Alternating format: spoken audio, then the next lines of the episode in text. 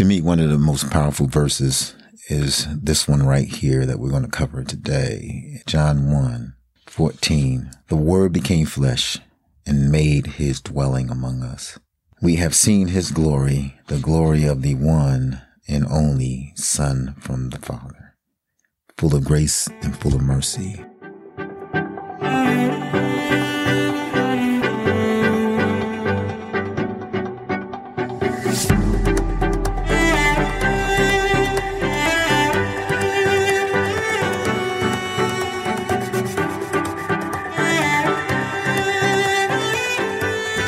I'm reading the Berean version, but I want to go back to the King James version because that's what I got.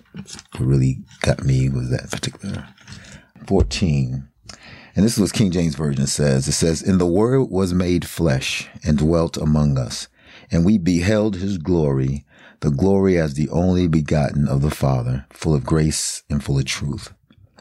The Word became flesh and made his dwelling among us. We have seen his glory, the glory of the one and only Son from the Father, full of grace and full of truth. Why that is so powerful to me is that looking at that verse, we see that the Word, who is Christ, became flesh and made his dwelling among us. And I just want to hover right there. We're talking about the Word, which is Jesus. Now, if he became flesh, means that he was not initially flesh, which means that he was spirit. And so he came, this uncontainable source of energy, contained himself and put on flesh that he might dwell among men. And as we think about that glory of God, Moses seen, and it radiated from his presence when he left the mountain. And God was a time when he wanted to see God. He said, "Nah, you can't see me because you ain't going to be right after that. But I'm going to put my hand in front of you and you can see my backside." This same glory that God told Moses he shouldn't be able to behold because it wouldn't be good for him. This glory contained himself in flesh so that he may dwell among men. And so we saw the glory of God, just a filtered version of his glory through Jesus Christ. And it says, we have seen his glory, the glory of the one and only Son from the Father, full of grace and full of truth. And I want to hit that real quick.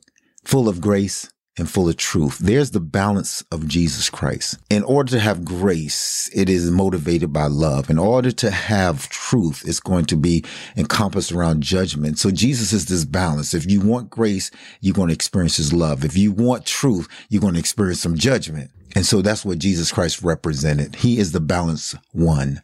And if we present or we represent him in a way that's unbalanced, which is he's all grace, he's all love, and we don't want to hear the truth or the judgment that comes with that, then we are bringing forth to a society that really needs the total Jesus, the fullness of Jesus presented to them. We're giving them a false impression, a false diet of who Jesus Christ is.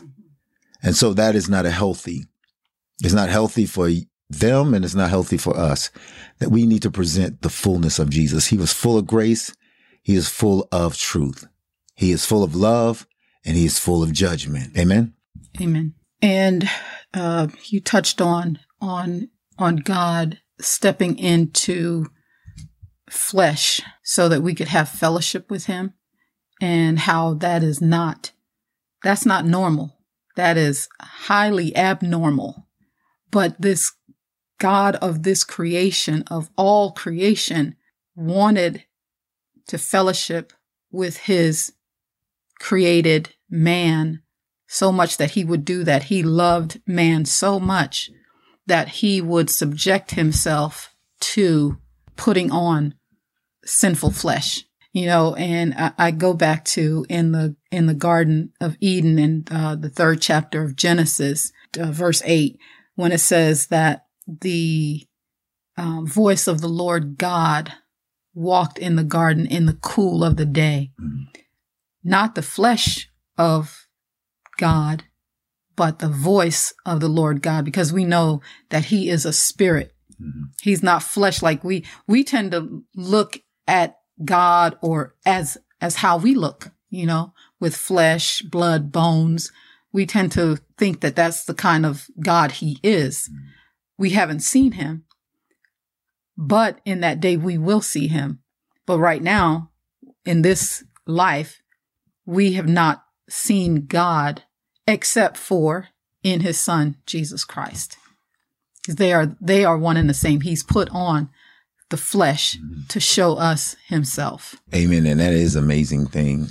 We look at it from this perspective is that God said, I want to relate so much to man to see what it's like to be this man and the things that he would go through. And he didn't do it just because he really wanted to know and sense that, oh yeah, that's what man be. No, he wanted to give us an example, to me, an example of not only that he gets the experience of what it is to put on flesh, but that we get to experience to know what it is to put on spirit, to operate in the spirit. Because before the foundation of the world, we were found in him. Mm-hmm. So there was some instructions going on, just like Joseph and Moses and John and, you know, the host of others, that there was instructions that God gave that eventually became flesh. What God spoke to Abraham in words became flesh when Joseph and Moses was born. And so we are an example of, as a believer, we are flesh becoming the word that we might dwell among men so that they might know the Jesus Christ that has come into this world. Mm-hmm. And so what we have is this God, the amazing God, being contained in the flesh, knowing what it is to be an infant, knowing what it is to be in the womb. Let me put it there. They had abortions. I don't know how that would go down. God said, oh, you ain't aborting my child. But think about it. Jesus Christ, God, came as an infant in the womb, came forth as a child, was a youth, you know, was a teenager, was a young adult, was a adult. He went through the gamuts of humanity. So he can relate. He is relatable. This is the God that we talk about. There's no other religion that can say that God loves them so much that he would go through those stages when he didn't have to do it. And I know people are saying, man, that's just ridiculous. That's, you know, I can't even fathom God doing something. Why would God do something like that? That's crazy. Listen, one of the criteria of God to me is that he has the ability to do anything he wants to do beyond my understanding. To me, if he can't do things beyond my understanding, can we actually attribute him to being God? The God we're talking about can do whatever he wants, however he wants to do it, in ways that blows our mind. So when I see a virgin birth, men walking on water, serpents talking in the garden, parting of the Red Sea, peace be still, loaves and fishes. When I see and hear those things, not necessarily see, but when I hear those things, I can believe that this is a God because he meets those criteria. If he never does anything like that, if he's just like me, limited, then is he truly God? So our God put on flesh that he might be one with his creation and be made in that image of men, took on a form of humanity so that he might associate with us. And not only associated with us, this is the depth of this scripture, this verse. It's not, he didn't come just to associate with us. He also came to die for us, to be an example to us.